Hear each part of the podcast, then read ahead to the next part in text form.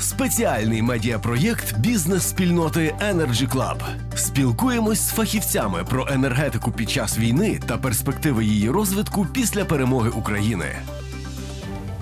Андрій Куликов is on the receiving end of answers to the questions, and our interlocutor today is Adam Balog. He is the lead of the Ukraine Support Task Force and a senior energy infrastructure expert at the Energy Community Secretariat. In the peacetime, Mister Balog's work involves policy, legislative, and regulatory activities related to the implementation of the E U acquis and compliance checks. He's responsible for facilitating international priority energy infrastructure projects within the contracting parties, including the Western Balkan Seas, Moldova, Ukraine, and Georgia. In addition, he is closely following hydrogen-related developments in the region, and he also assists in realizing the hydrogen potential of the contracting parties. At the moment, he is the head of an extremely important uh, Ukraine Support ta- Task Force, Ukraine Support Task Force, which further may be referred to as U S T F, and of course to list all the achievements of Mister Balog prior to accepting this position would take too much time. You may read it in uh, reference material. In the immediate aftermath of Russia's invasion of Ukraine, the Energy Community Secretariat established the Ukraine Support Task Force to assist Ukraine in keeping its energy system functional. As the head of the U S T F, Mister Balog coordinates the door-to-door delivery of specialized energy equipment, fuels, and materials urgently needed to repair infrastructure damaged during the war. At the moment, the U S T F has more than twelve thousand items on its list of emergency energy equipment, including power generators, transformers, insulators, communication devices, and vehicles. Mister Balog's expertise in the energy sector, which spans over a decade, is of course key to his role as the head of the U S T F. So we'll start with some uh, general questions. What were the main challenges that the Ukraine Support Task Force faced when coordinating the delivery of specialized energy equipment, of fuels, of materials to Ukraine in the aftermath of the full-scale Russian invasion? Uh, dear Mister Kulikov, thank you very much for this very detailed introduction. And what I still I like, haven't said everything, uh, and you know this. Uh, what I would like to add that this is a teamwork. It's a it's the team of the Ukraine Support Task Force, which is, which comprises uh, amazing colleagues from Ukraine and also uh, colleagues of the Energy Community Secretariat, uh, Gregor Weinsettl, deputy lead, uh, Katerina Bokacheva, logistics expert, Irina Krimus, energy expert, Uh, Evgenia Niemak, uh, energy officer, and we have other colleagues as well who are who are working on it. So we have an amazing team and uh, an amazing, efficient team, which is which is working on helping Ukraine together with the management of the Energy Community Secretariat, Mister Dirk Buschle, uh, deputy director in charge of the fund operations, uh, Gregor, who is operationally uh, leading uh, uh, together with Marie-Terez Richter uh, the operations on the fund, and of course our director Artur Lorkowski, who is answered Uh, the request of the Ministry of Energy, and, and, and quickly and efficiently, with his guidance, we reacted to the needs of the Ukrainian energy infrastructure from early on in the war. Of course, uh, yeah, so going to, to the first question with regards to the challenges, this has been a quick reaction from the Secretariat side because, of course, we have been in touch with the Ministry of Energy due to our peacetime work, which is implementing the, the, the legal acquis in the contracting parties with regards to energy markets, energy infrastructure, of course, also climate uh, regulations, network codes, et cetera, et cetera. I will not go into detail, but that is the basis why, why we had a very good cooperation already with the Ministry of Energy, who then requested the help and resources and the coordination capabilities of the Secretariat already after the first weekend when the war in Ukraine uh, started. And uh, basically, this has been a very intense first year with the colleagues also around me. And this has been learning by doing. So we ended up working on tasks which we have not worked before. Institutions, international partners have reacted quickly, efficiently to the situation on Ukraine, uh, but with processes which were not in place uh, before, uh, tasks which were not required by any of these organizations before. And uh, the challenge was to come up with processes quickly, put them in place, stabilize them, link up people who might not have been in contact before who need to work in those things. And this has been very general what I have been saying, but I can go into specificities. So we are working very, very closely in tandem with the Emergency Response Coordination Center of uh, D G uh, ECHO of the European Commission. The Emergency Response Coordination Center, aka E R C C, is the heart of, of the European Union civil protection mechanism, who is um, providing uh, the crucial logistical coordinating role through the European Union member states' uh, uh, civil protection authorities, uh, who are actually carrying out the, the logistical task through warehouse systems in Poland, Slovakia, and Romania to get crucially needed equipment, goods, fuels, chemicals into Ukraine for the energy sector.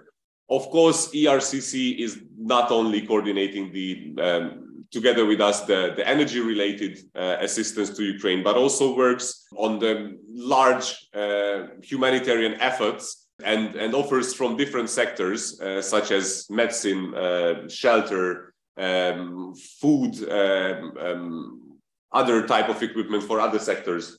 This is a mammoth effort uh, by the European Commission and by the European Union member states to get into Ukraine what is needed by Ukraine. And uh, our role in this is specifically focused on the needs of the energy infrastructure.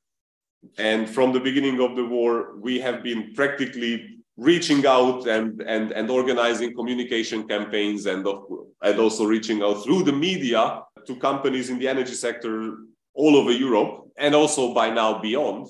Uh, and here we can think about uh, the energy infrastructure operators, uh, transmission system operators in gas and electricity, distribution system operators in gas and electricity, power producer companies, uh, but also companies in different sectors. So tool manufacturers, companies who can provide vehicles, uh, specialized building materials and specialized building tools. So actually, it's a cross-sectoral effort.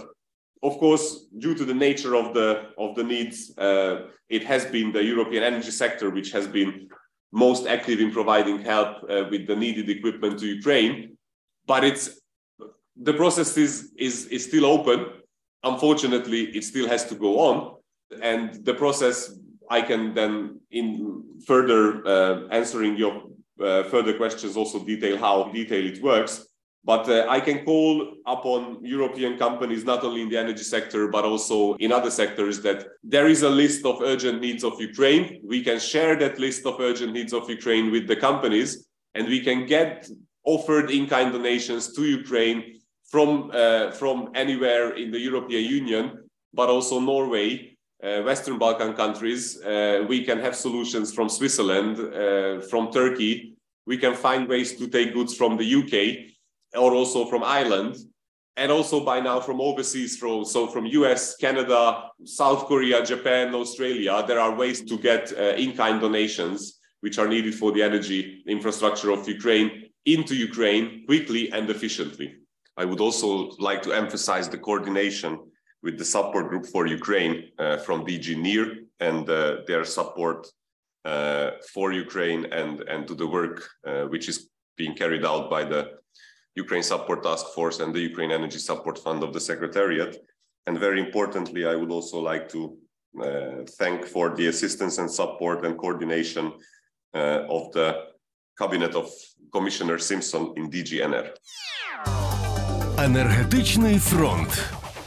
Mister Balog, what you have said prompts me uh, my next question, which will consist, I guess, of two parts. First, you deliver at the request of Ukraine. How do you check whether the request of Ukraine actually is about what Ukraine needs? And then when you address your partners or companies or people in, uh, in, in the countries of Europe, how do you persuade them that what you are asking for is actually what is needed? Thank you very much. So basically there is a list which is communicated uh, frequently by the Ministry of Energy, who is collecting the needs of the, the energy infrastructure operator companies in Ukraine. That serves as, as a basis uh, for urgent needs, and that is what is communicated then to the companies. So that is officially coming from a Ukrainian uh, state entity, the Ministry of Energy. So in that sense, uh, that is acknowledged as urgent needs for the energy infrastructure of Ukraine. Now, of course, the companies who can offer goods, equipment, materials, uh, et cetera, are most of the time offering based on these needs. So in this sense, to answer this call, there is this first uh, natural check that the companies usually offer based on that list. Now, of course, there are then technical clarifications in a lot of instances. The companies who offer goods uh, might also require further technical uh, clarifications, what exactly is meant by the list. But of course, also Ukrainian counterparty might have technical clarifications with regards to the offered items. And uh, this dialogue we facilitate uh, between the team responsible for this in Ukraine and between the donor companies. And the, lo the logistical task only starts when there is one hundred percent certainty that the offered goods are usable, Uh, are matching with the, with the Ukrainian technical standards, and will be used by the final beneficiaries on the ground in Ukraine by the companies. Can you provide examples of uh, what sort of infrastructure damage uh, have you successfully helped to repair or restore? Yes, so um, what has been going on since the tenth or eleventh of October? Uh, Specifically, the targeted campaign against the energy infrastructure of Ukraine has caused uh, terrible damage for the infrastructure, and um, different official communications from the side of Ukraine have been issued with regards to the amount of damages. I would not quote on those ones, not to make any mistake on that, but uh, but it's it's uh, frequently Uh, featured in the Ukrainian and international media, what is the extent of damages on the Ukrainian energy infrastructure. Now, all these needs, of course, are based on these damages. Priorities are for the high voltage uh, transmission grid, because, um, and specifically the damaged substations and transformers are causing the bottleneck on the transmission grid to supply the electricity from production to the consumers. Uh, and of course, uh, of course, also generation capacities have, capacities have been damaged, and this is causing uh, the biggest problem uh, for the transmission operator of Ukraine to balance the grid. And this is the reason why, from time to time, there are these so-called rolling blackouts, that uh, electricity is supplied only in certain hours of the day, and then the supply is shifted to other regions so that the Ukrainian population can have electricity, even if not throughout all the day, but to keep the grid balanced and the electricity supplied. This is an amazing task that the colleagues, engineers, and repair teams are doing to keep repairing those damages. But actually, this being the highest priority now, a lot of the offers are coming for uh, the transmission system operator Ukrenergo uh, to keep repairing these damages. Now, I also would not speculate how much of these damages can be supplied via this in-kind, or can be repaired via these in-kind donations. What we know is that when the equipment gets there, it's being utilized and repaired, which is then helping to re-establish the service to thousands, tens of thousands, or hundreds of thousands of consumers in Ukraine. Uh, again, I would not speculate how much of these needs are covered through, through this uh, campaign, but what is sure that the equipment is used quickly, efficiently, Uh, by the Ukrainian colleagues to repair these damages. Now, this is uh, one part of the work stream, which is the in-kind donations, but it's very important to note the other work stream, which is the Ukraine Energy Support Fund, which has been set up by the Energy Community Secretariat based on the request of Commissioner Kadri Simson uh, of D G Energy of the European Commission. And its role uh, is to collect monetary donations uh, from countries, international organizations, international financing institutions, but also from uh, private companies, very importantly. So, so the fund is open for private companies as well to donate uh, monetary resources. Uh, the monetary resources in the fund are used to procure items, also energy equipment, which is then also used to ensure that the services provided by the energy infrastructure, electricity and gas, are provided for the customers in Ukraine, for the Ukrainian families and for the Ukrainian economy. And uh, so far, approximately one hundred sixty million euros have been pledged uh, for the fund by different countries such as the U K, uh, Germany, Spain, uh, Austria. Discussions are ongoing with further countries. Luckily, um, the fund is still open. European Commission has also pledged uh, substantial amounts for this fund. Procurement is already ongoing. Items are being bought as we speak, contracts are being signed, and, and vendors are being paid to get those goods which are urgently needed uh, for the Ukrainian energy infrastructure. So the fund is set up, it's operating, and is ready to accept further uh, donations for the benefit of the Ukrainian energy infrastructure. Energetic front. Adam Balog, the lead of the Ukraine Support Task Force, Uh, established by the Energy Community Secretariat, is our interviewee in this podcast. Uh, there's a lot of questions emanating from what we have heard from Mister Balog so far. I'm sure that there will be even more. Uh, but uh, speaking of donations and contributions, do you accept them from anywhere, or you uh, hold some checks about who's given money or donations in kind? Yes, so uh, the nature of what kind of equipment is needed kind of li- limits uh, what sectors and companies can offer this equipment for in-kind donations. Uh, these offers have been predominantly coming from European Union member states, but also from energy community contracting parties, which are neighboring countries to the European Union. So that has been the greatest bulk of support.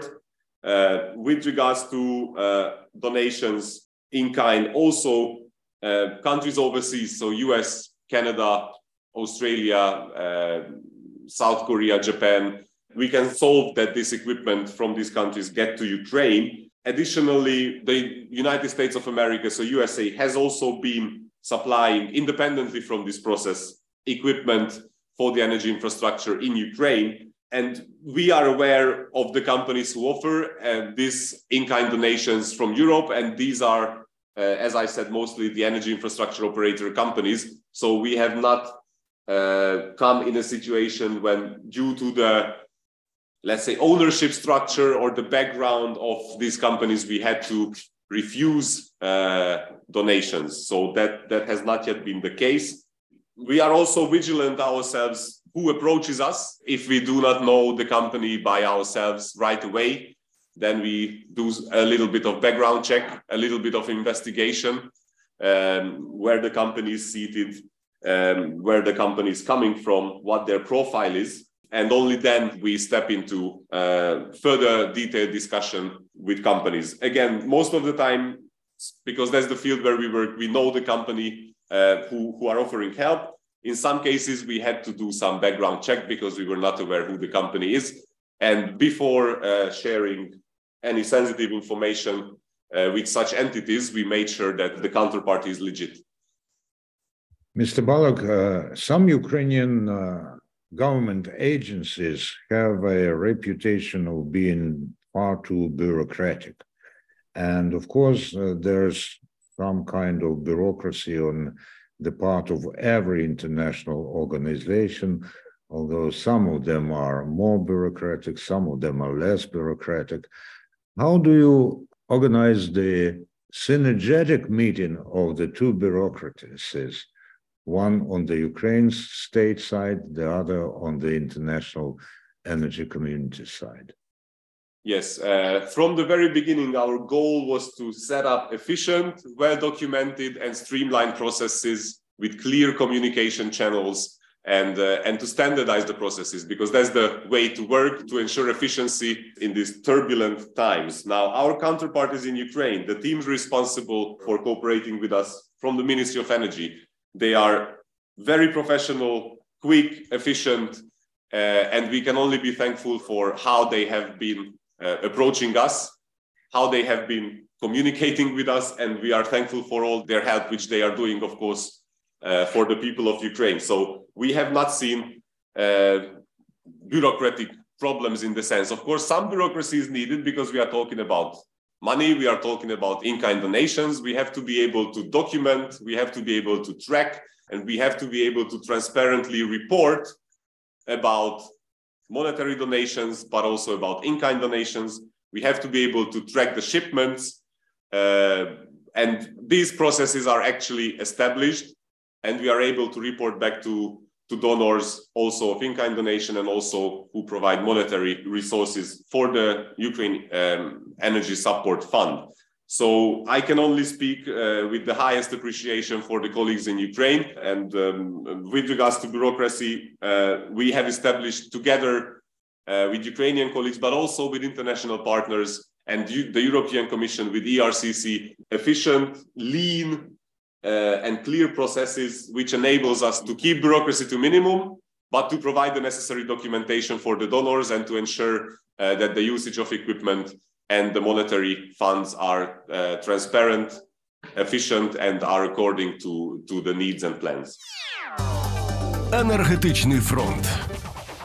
I'm sure that the Ukrainian counterparts would also speak in the highest degree of your and your team's effort, but uh, with the difference in technologies in Ukraine and other European countries, how easy or how hard it is to select the equipment that Ukraine needs.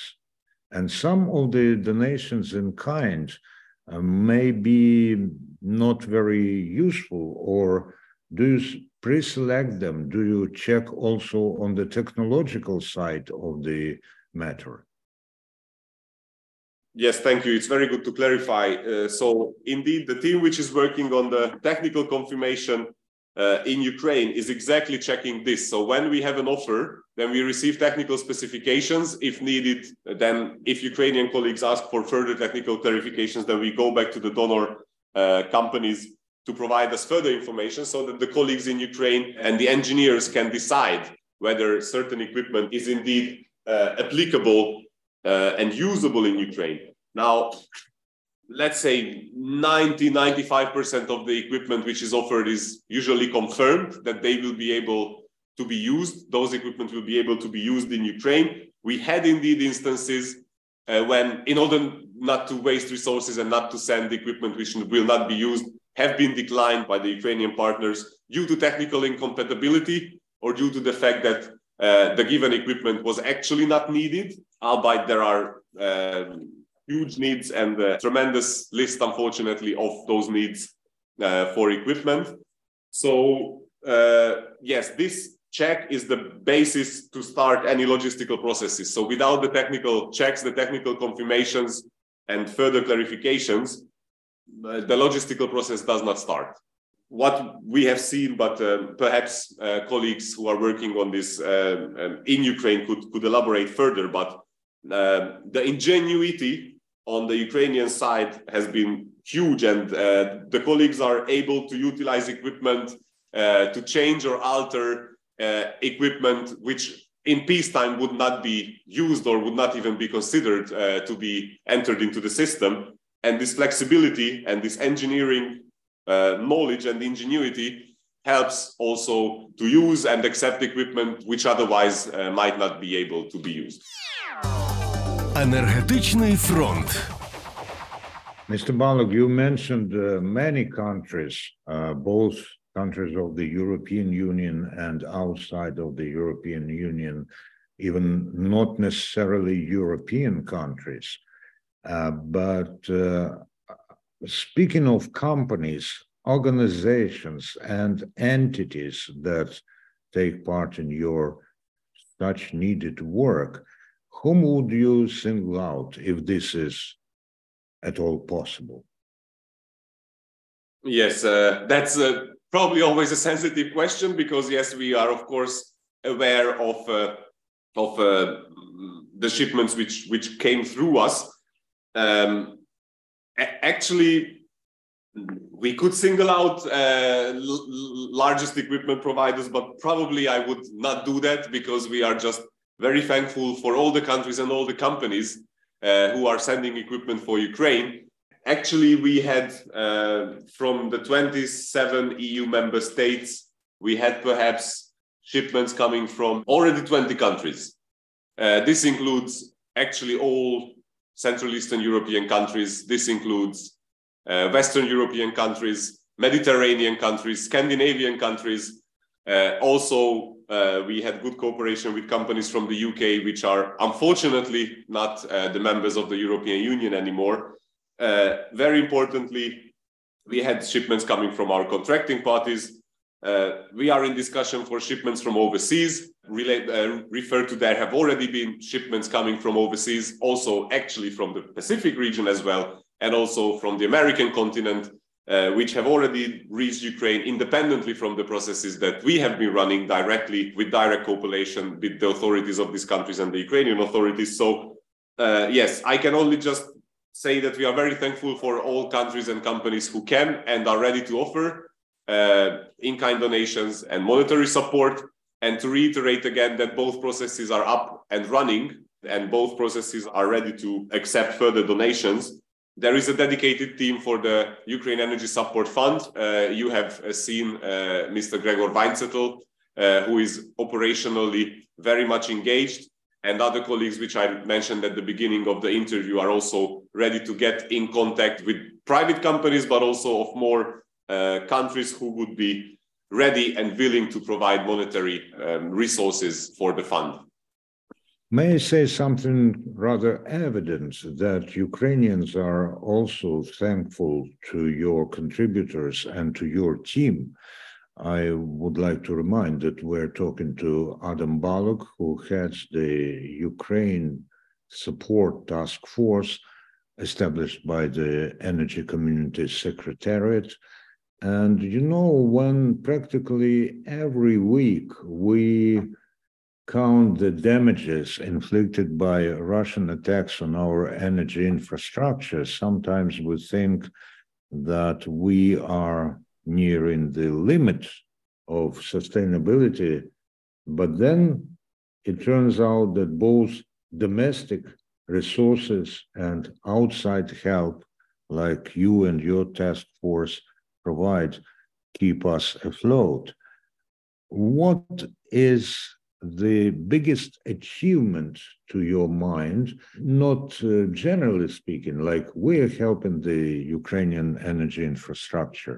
Of course, this is an achievement, but some specific cases where you were pivotal to preserving Ukraine's capacity.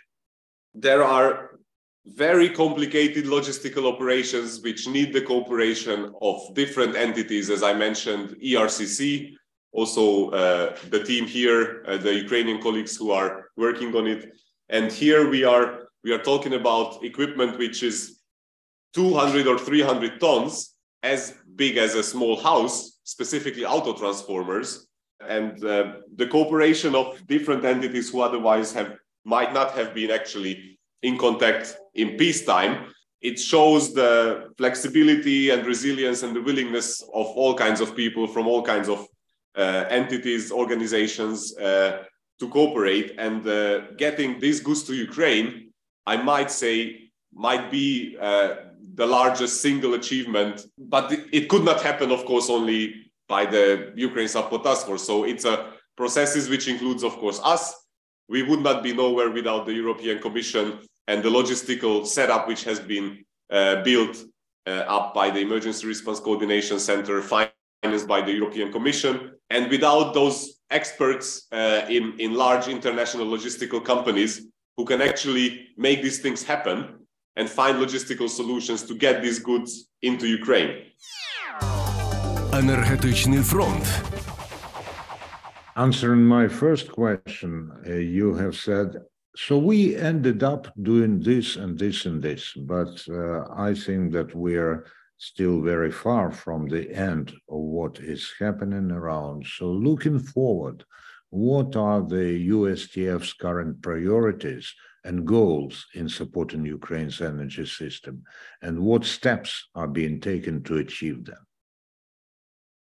Thank you. And again, I would uh, maybe enlarge it for the whole Secretariat, not only the U S T F. So U S T F is, of course, uh, mostly working on the in-kind donations and also assisting uh, the daily operations of the Ukraine Energy Support Fund, which has also its dedicated team.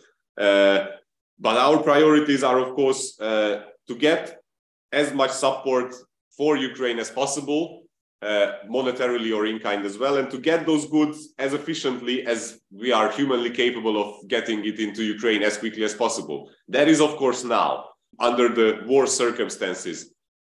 Of course, we all wish for uh, the ending of the war and transitioning into the post-war scenario of rebuilding and uh, reconstruction in Ukraine. And uh, as bad as it might sound, that will provide actually an opportunity for the Ukrainian energy infrastructure to be renewed in a way that will serve Ukraine efficiently and to enable achieving uh, decarbonization goals in the long term and serve the economy in the long term to increase the competitiveness of the Ukrainian economy to use energy resources more efficiently as before the war. And of course, that will be our focus to assist uh, Ukraine and our partners uh, in Ukraine Uh, as we have done before the war, which is actually our core mandate anyhow, uh, with uh, the E U legislations, implementing the E U legislations and the E U legal acquis for energy and the climate legislation. But we will be ready and able to assist perhaps with the project prioritization, uh, project selection, analysis for what projects and how, if that is required of us, of course. Uh, the know-how is there to jump in and assist in that work as well, which we have been doing anyhow. Uh, there has been a legal basis uh, for that in the form of the ten E regulation, which is currently being renewed in the energy community. Also, there are the uh, National Energy and Climate Plans, N E C P, of the contracting parties, but also the same way as in the European Union member states, which, which have to be submitted to have a long-term policy uh, plans in place on how a certain country would like to reach Uh, their, their decarbonization goals in the long term.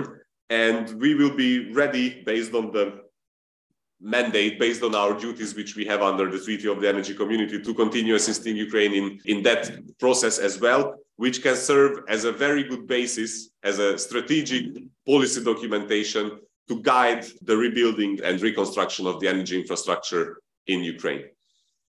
Adam Balog, head or lead of the Ukraine Support Task Force, established by the Secretariat of the Energy Community, and we still have some minutes to go.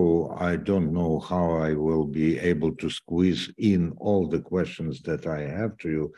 So, as a person with a huge experience in energy sector and also in quick response uh, within this sector, what would you say about the skills that people in the sector acquire during reacting to such circumstances as we have now? How useful these are going to be when the situation stabilizes? Yes, thank you very much. So the skills which are needed and which people acquire uh, for to solve situations where we have found ourselves is actually already in in in the persons in overwhelming situations like this, and uh, this is mostly the flexibility and uh, readiness to cooperate with one another uh, quickly and efficiently. What is important, of course, is, and that's where we also had to improve ourselves, is that we had to realize that absolute clarity in the communication is key, because we are talking about complex processes, and if at the beginning of, of a process something is misunderstood by a different counterparty, which we might not have realized, then maybe two weeks later which might have been a snow snowball or a, rather a snowflake uh, earlier, comes back as an avalanche two weeks later due to due to paths which have been taken by actors which might have misunderstood us. So the absolute clarity in these complex processes in communication is key, and that will remain uh, also with us uh, uh, in the future. But of course, um, cooperation of people who have might not have been in, in, in contact before and who are from different fields will also be an added value going forward. Uh, new networks have been uh, created, new types of knowledge have been picked up by institutions who might not have been earlier aware about each other. And, uh, and that will also help going forward. But again, it's uh, flexibility, clean communication, readiness to work hard, which everyone is. And we have seen it in our partners, international partners, and of course, uh, Ukrainian partners. Everyone is available twenty-four seven. If we have to fix something, then everyone is ready to assist. Of course, this shall not be kept up in the long term, because this is uh, perhaps not sustainable forever. But in tough situations, uh, this is very much needed. And the readiness of people to act swiftly, quickly is key. And that will stay with us as well. And probably the last question in this uh, conversation with uh, Adam Balog is, what do you love and what do you hate in your current work? We have been thinking about this in the team, also from time to time, and with colleagues. And we love that we can do something which is tangible and that we can actually help. We don't know exactly how many people, but uh, the equipment which is provided with our assistance is for sure uh, helping the lives of families, of children in Ukraine, and uh, help the country afloat and the infrastructure running. That's why we feel ourselves very privileged that we can help and assist with that. And we try to do our best and uh, run as fast, as far as we can. And uh, compared to that, uh, the problems which we might encounter uh, are minor uh, to the benefits which we can achieve. Of course, Uh, from time to time, uh, this is stressful on the team and people have to be ready to act on Sunday night if that's the case. But compared to the results which can be achieved and how many people uh, can be helped through the monetary resources from the fund or through in-kind donations which are resulting from uh, this immense international cooperation, are overshadowing the hardships of this, and the hardships of us are uncomparable to what the people in Ukraine have to go through, and we do everything ourselves to assist and ease uh, that situation. I think that when uh, Adam Balog, the lead of the Ukraine Support Task Force established by the Energy Community Secretariat, says about the benefits that they can achieve, he actually means the benefits that they provide to Ukraine in these very, very hard times. So my thanks go to you, not only for this conversation, but also for the for what you have already achieved and provided, and I hope will be continuing to provide to your team, because I saw, well, the listeners uh, will not see this, but they can discern this in uh, Mister Balog's voice, how his eyes positively sparkled when he spoke about his team. And we'll keep in touch, we'll keep track of your activities. Thank you very much.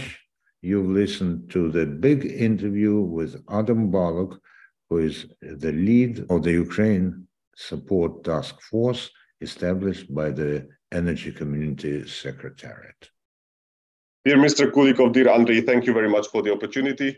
And, Thank you uh, very much. Just to reiterate, all processes are open, and in-kind and monetary donations can can be offered uh, through the Secretariat to Ukraine. And uh, let's keep it in mind. And if anyone, any company, any country is in the position to do so, then please approach us, the colleagues who are operating the fund, or us, the Ukraine Support Task Force, who are providing in-kind donations.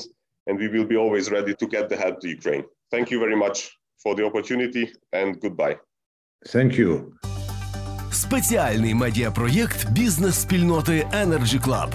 Спілкуємось з фахівцями про енергетику під час війни та перспективи її розвитку після перемоги України.